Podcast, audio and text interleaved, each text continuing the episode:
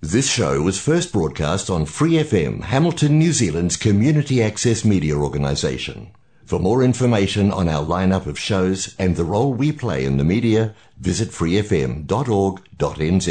Hi, it's Vanessa from the Fighting Stigma Show on Free FM. Are you a Waikato local? Do you have an idea for a radio show? Do you want to try your hand at being a content creator on Free FM? If so, check out our website on freefm.org.nz or find Free FM on Facebook and get in touch.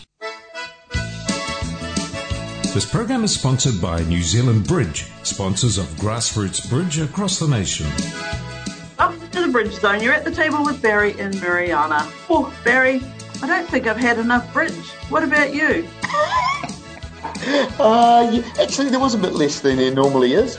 Probably enough to satisfy most people, Mariana. It's only the true addicts that haven't had enough. You know, one thing that I thought about was after I'd finished playing Congress and it was a session, I thought I'd start timing myself to see when I would pick my phone up and actually have a game online. How long did it take? Not very long. and I just wondered, what about everyone else? You know, you finish and you muck around for a little bit and then you go and have your dinner and you sit down and you think, oh, not much happening on the tally. Andrew's busy doing something else. What am I going to do? I can either read. Oh, I know what. I'll play some bridge.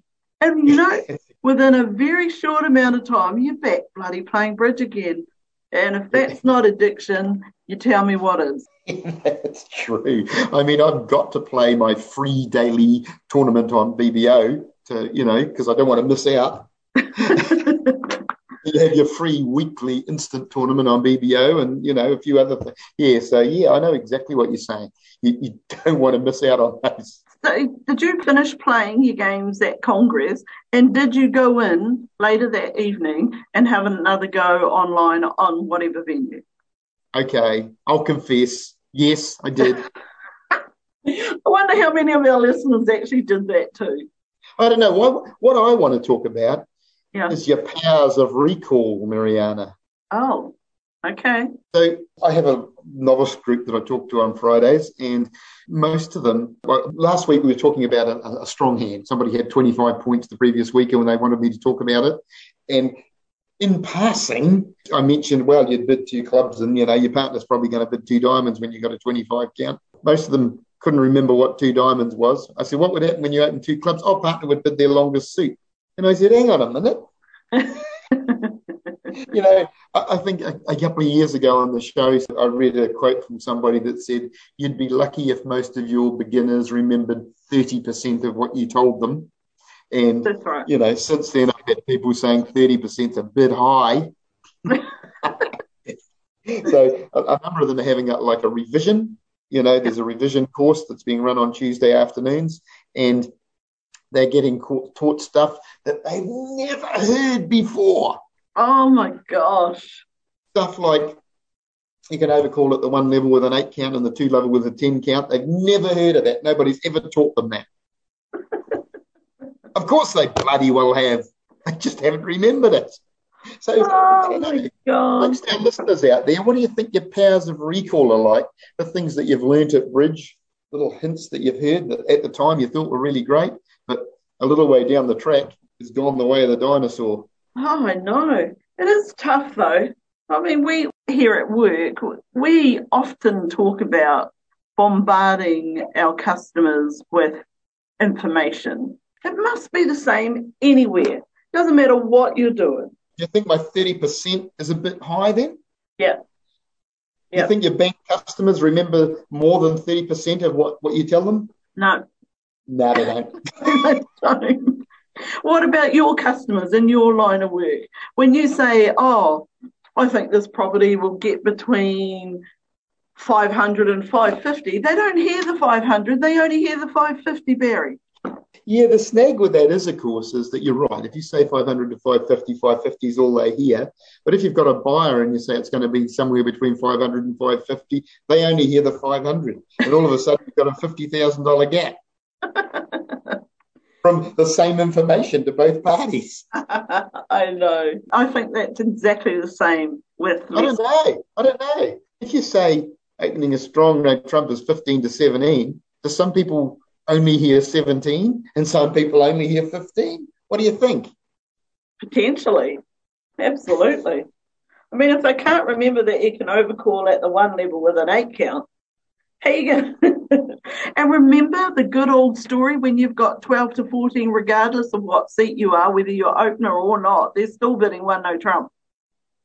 Actually, well, see, see, they do have powers of recall because they remember. Sometimes they remember one no trumps 12 to 14. But you're right; they could be responding to one heart. They could be overcalling. they could be anything. It's still 12 to 14 to them. Oh, yeah.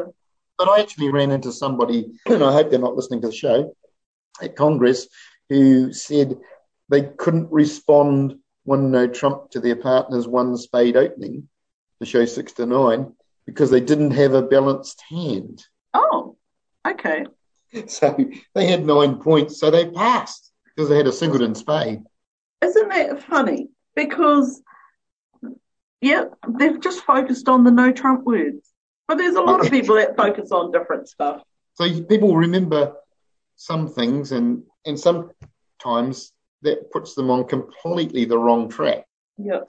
No Trump shows a balanced hand. It's almost like your life partner that they have selective hearing. a slightly different vein, but I've used it many a times. Hey, um, one thing I did hear, one comment which I thought was a, a little bit different, and I'm just going to go back to Congress. I was talking to some person about Congress and the reason why they weren't playing. And guess what they said? The reason why I'm not playing is that when I go to Congress, I want to be absolutely bridge drunk by the end of the night. So play absolutely as much as I can and leave with a headache. So they weren't going to play online because they weren't going to get absolutely bridge drunk and, and have a headache. How about that? It sort of sounds pretty cruisy, doesn't it? You start at 11 o'clock, you have a lunch break, and then you have another session starting at 3 o'clock, and you finish about 6. That's pretty cruisy for New Zealand Bridge Congress. I enjoyed it. Didn't matter. I actually quite like that. It's, it's enough. I think actually playing online is, is quite hard work sometimes. sometimes 11 till 2 and then 3 till 6 is enough. Hmm. Maybe playing a little bit less, maybe you play a little bit better, maybe you're able to focus a bit more. So let us know what your thoughts are bridgezoneshuffle at gmail.com. Yeah, I also want to know about your powers of recall. Do you think that 30% is a bit high? Or do you think that some people will remember 50 or even 60%? Or is it as low as 5 or 10? Wow, I wonder. I wonder what the listeners will say. Hey, let's go off and listen to Judge Julie. Coming up next, we're heading off to the courthouse. Director, please. How can I help? Judge Julie presiding. Good morning, Judge Julie. How are you going this week? Good, thank you. I hope you're all fitting well. We are. Nothing like a week of bridge to get you in the right frame of mind. yeah, I'm not too sure about that since our frame of mind seemed to be particularly bad, but there we go. Got a Congress question for you, Julie. This is a bit different to your average director thing. So when you play at Congress and you've got something that you're not happy about, the director comes and makes a, a ruling that you don't like. I guess that's not unusual. So you can do what they call, you can ask for a review. What does that mean? What's that all about? Good question. And actually, given Mariana's one the other week about appeals, it's about what happens really from when you call the director to where you end up at the end, depending on what you want to do. So we have two areas of bridge. We've got rulings that are made in law, so it's written down in black and white. And whilst there may be some interpretation, the law book is pretty clear about what the rules are. And we have things that are based on judgment, where there's been hesitation or something like that, and the directors are going to make a ruling about what might have happened.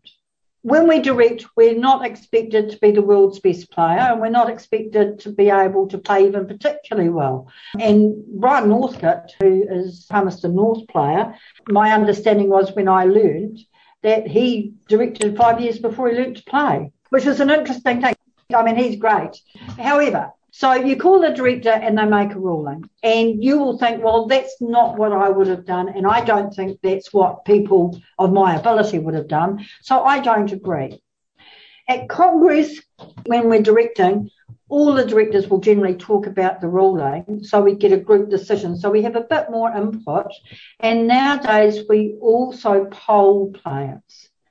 about what they would do. So we look for people that are about the same level and ask them in a circumstance, what would they bid on this hand without the hesitation or without the general stuff, just so we get an idea of what would happen. And then we make a consensus ruling and we go back to, to the table.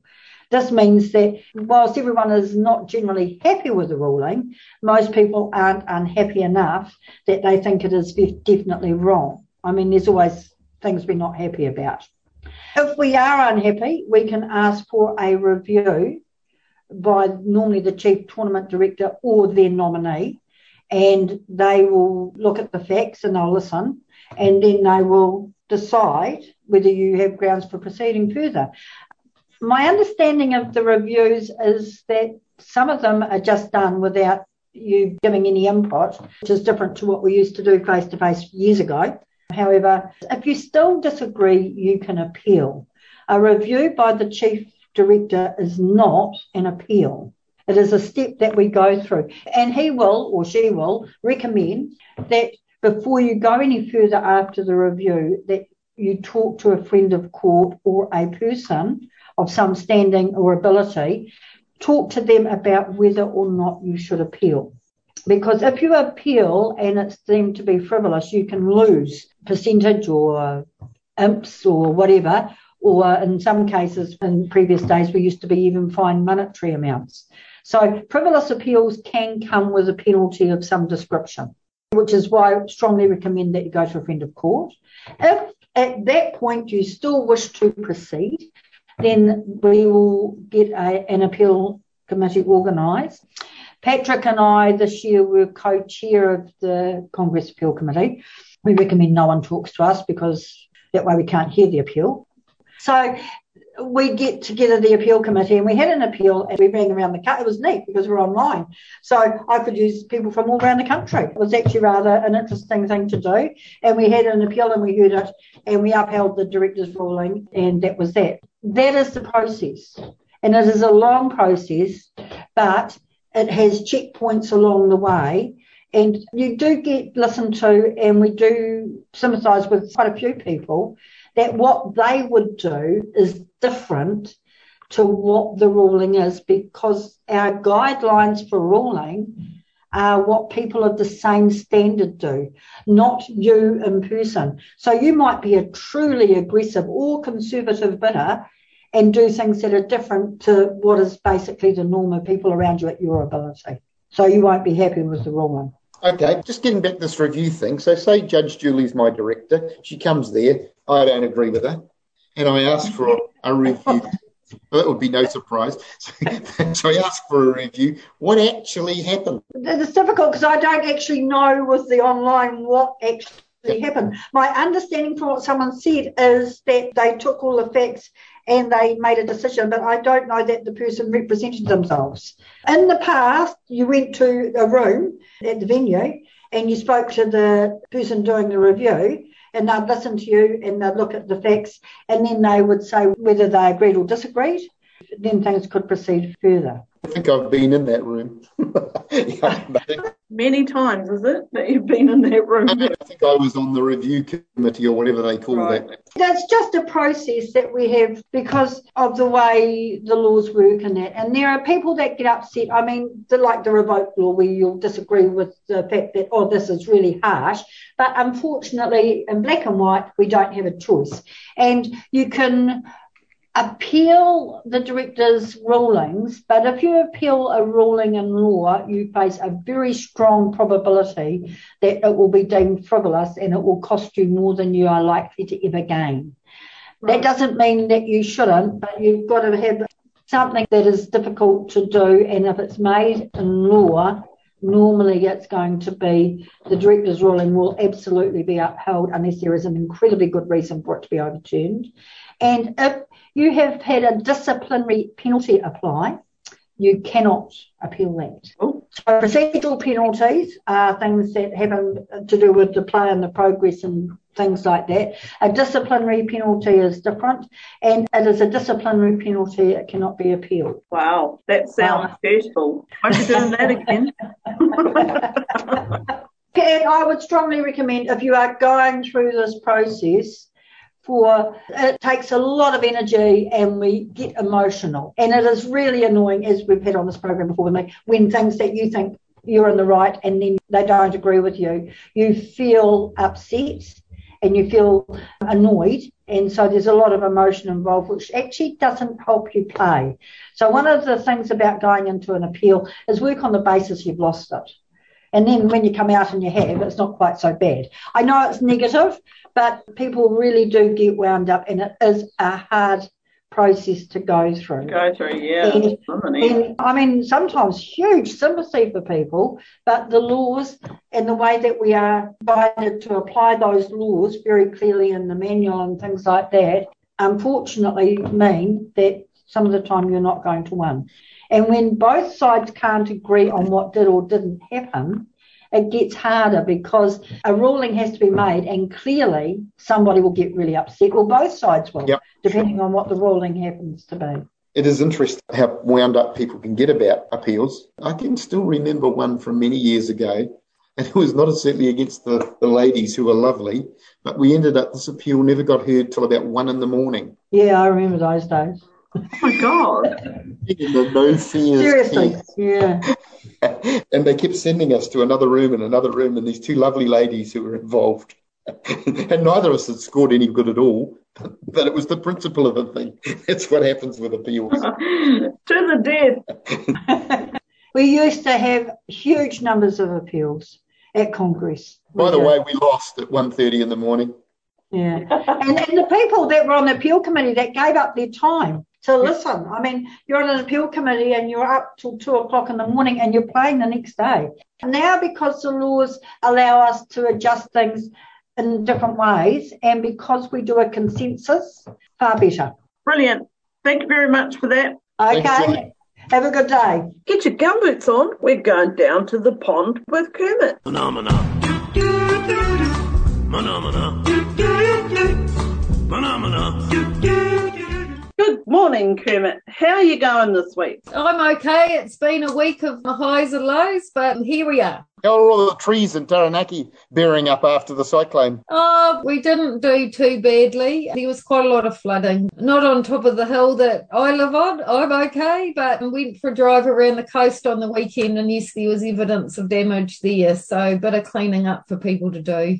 Wow. None of it's going to stop you from playing bridge, that's for sure. No, it isn't. And I've been thinking this week, and I say this term I've been thinking because it's a term that my mother in law used to use that used to strike terror into her family because whenever she said, I've been thinking, they knew that there was some work in it for them. I've been thinking about why we play bridge and what it is to us. So it is a really enjoyable pastime, but let's face it, you don't play an enjoyable pastime for a whole week against top level competition or, you know, your peers in competition for just a pastime. So like knitting or whatever. So it is a competitive endeavor. And excuse me, but if you're saying to yourself, I play bridge for fun, then I'm going to assume that you're not delighted when your name appears at the top of the list because I don't actually believe that. anyway, where I'm getting to with this is if you play any sport, then you're striving to improve.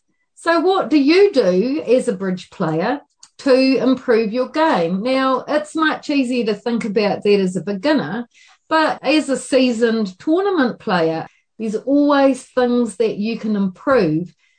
What do you do to analyze what you can improve on, whatever level you're at? And then what course of action are you taking to see that improvement? So I've been thinking, and I'm hoping that you might be thinking about that too, the listeners out there. So, any thoughts from you guys on that one? Well, the first thought is you're absolutely right. Those people that say they just play for fun, some reason they're at the front of the queue when the results come out, wanting to see how they did and where their name was and, and all Yeah. the rest of it. I, I don't know whether I entirely believe they just play for fun. True. Just play for fun in case they didn't do any good. That's my theory. I think everybody wants to get better. Yeah, there is a tool out there now which didn't used to be there when I was a beginner, and through Compass, the pianola, the pianola thing where you can sign up, it's all free. Ah, yeah. So you can look at any session of bridge you played, it will email you, and you can look at it and it will break down your results by role and say that you've scored 62% when you're declarer, 34% when you were dummy, and 57% when you were the declarer on lead, and 42% when, or whatever. It'll say what you were best at and what you're worst at, because sometimes we don't know what we're best at. We might think we're the best declarer in the world, but we're a bit unlucky. In the old days, people used to study the travellers, didn't they? Because they were, sorry, you younger folks, newer players, they were hand match pointed manually. And people used to look at the travellers to see which things they scored well on and which they don't. And I do wonder whether we have a feeling about the things that we need to improve on. I know I have things that I think I need to improve on, but are we realistic about that? Are those the things we need to improve on, or are these things that we are blind to that we don't realise are lacking in our game? I, I, find this whole thing quite fascinating. Yeah, actually, so. it reminds me of a funny story talking about the travellers, and I think it's a true story, but it might be an urban myth. It was about uh, Baden Wilson, who was a famous player down in Otago back in the day. And When the scoring was done by hand, he used to take the travellers home with him, and he'd look and he'd see that Pam Livingston had made four spades on board 12. But if he saw that the person on lead had led something really stupid, he'd take it off her. He'd say, she should never have made four spades. One down. I don't know just how he decided on that. Can you imagine? Just imagine, Pam, if all the good boards you'd had from bad leads or the opponents of stuff, just imagine if they took them all off you. God, you'd hardly have any left, would you? I know I wouldn't. But, but hang on, what's a bad lead? A bad lead is an unsuccessful lead, right? So that's not necessarily a bad lead because it's not a game of perfect information. Well, I don't know how he worked that out, but apparently he was just about God. I think he was used to sort of table one north south at the Otago Bridge Club. He took the travellers home and changed any results that he figured weren't just luck, or were just luck, I should say. that, that would be one way to bring you down to earth, wouldn't it? I have plans for myself and I like to improve things, and sometimes you just can't do it by yourself. So you spend money, maybe. I wonder how many other bridge players actually think, see, I'm doing a really shite job on myself. I rock on up every week, same session, play away, get frustrated, walk out, smoke coming out my ears. Well, what do I do about it? Isn't it like a car? Your car's smoking a little bit, so you take it to somebody. They tell you what's wrong. You spend a bit of money, fix it, jump back in it, and away you go. It's all good. Possibly. There's also tools that you can use that don't cost you any money. I'm not quite sure right. why I'm saying this, but um, you know, the stuff on Bridgebase is really good. There's yep. Bridgemaster is free you can set up a table and practice your defense by talking out loud about what you think is happening on this hand. That takes quite a lot of discipline to do that. And mm-hmm. sometimes it's easier just show up at the club and think, I'm unlucky. Or when they see Barry being a star, they think it's just natural. It just happens. But Barry's actually worked quite hard at his game over the years, I believe. Correction, decade. I was just thinking back in the day, there was no bridge base. You couldn't do anything online. I mean, I was keen to improve, and people would run seminars, and you'd travel miles to go to listen to somebody talk and write on the board. And if you were keen, you, you never thought twice about that. In some ways, it's a lot easier now. You can just do it from your lounge online. We had Ron Klinger visit the Hamilton Bridge Club a few years ago. That was pretty popular. There are things you can do to improve your game without a doubt, but it is hard to do on your own. Well, how about this? How about setting yourself an objective? And an objective doesn't have to be, it's a little bit tricky setting your objective as winning a tournament or achieving this in a certain tournament because bridge isn't really like that. There's lots of variables come into play. But what is your objectives? Okay, let's say, for instance, that you're an intermediate player and your goal is to become an open player. Well, the first thing you might say is, well, I've got to have a partner that has a similar goal. Agree. So this is just an example of something. First of all, I can't do it by myself. I need a partner who's got a similar goal. And second of all, so it's not just about getting A points, it's about getting experience. So I'm going to need to play one tournament a month or one tournament every two weeks against good opposition, you know, this kind of thing. So we can have the goal of becoming an open player, right? But how are you going to get there and what do you need to get there? So those are things that you need to consider and make a plan. Now, if you don't have that goal, that's fine. I mean, there's plenty of people that have been playing for a long time and they enjoy playing and they enjoy when they win and they shrug their shoulders when they lose. And that's quite a good mental state to be in. But if you seriously want to improve, you need to make some kind of plan, have an objective and a pathway to get there. Pretty good. A lot of, there's a lot of pathways to get there. I mean, I mean, I guess ideally, you, if you want to become an open player and you're intermediate, it'd be good to have another intermediate player. But if you're lucky enough to have somebody you can you play with who's who's maybe already an open player but is happy to play with you and you can learn from and improve a bit, that's another way of doing it. You know, there's more than one way to skin a cat. There is, but you need a pathway. I think, yeah. Yep, you certainly do. You need to have a map. I wonder how many of our listeners have made a plan this year and how it's going and whether COVID has put the kibosh on a few people's plans. It yeah. might have on the face to face plans, Barry, but there are plenty of options out there now. So it's not that you can't play. Mm. That's right. But we do have the problem a lot of people don't want to play online still. I don't know what we can do about that. Well, it may be that the uh, plan is that when we get back to face to face, I will do such and such, but in the meantime, I could go and do something else, or I could use Bridge Base and work on my declare play, or I could, you know, once a week do this. I don't know yeah. what it is. Borrow a book from the Hamilton Bridge Club library and work well, my exactly. Way. Exactly, because if you keep doing the same thing, you will get the same results. That's pretty obvious, isn't it? It is, and it's very hard to improve by yourself because, let's face it, some of the times you don't know what you're doing wrong. That's right. You know, it's that it isn't working out too well. that was my thought for the day. I've been thinking, and I've been thinking about this endeavour as a competitive sport. And I don't think a world tennis champion just says, I just think I'll keep playing tennis until I'm the world champion. I don't think it works like that. no. Yeah, well, that theory hasn't been working out too well at Bridge, that's for sure.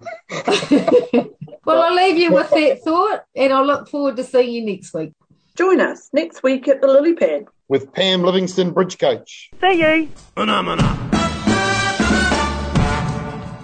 Next week, we're going to share some feedback that we've had about Congress. If you've got any stories whatsoever that come out of Congress, pop us an email, bridgezoneshuffle at gmail.com, and catch you next week. Bye for now.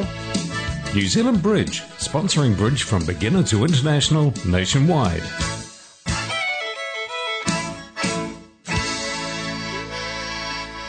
For more episodes, use the accessmedia.nz app for iOS and Android devices, or subscribe to this podcast via Spotify, iHeartRadio, or Apple Podcasts. This Free FM podcast was brought to you with support from New Zealand On Air.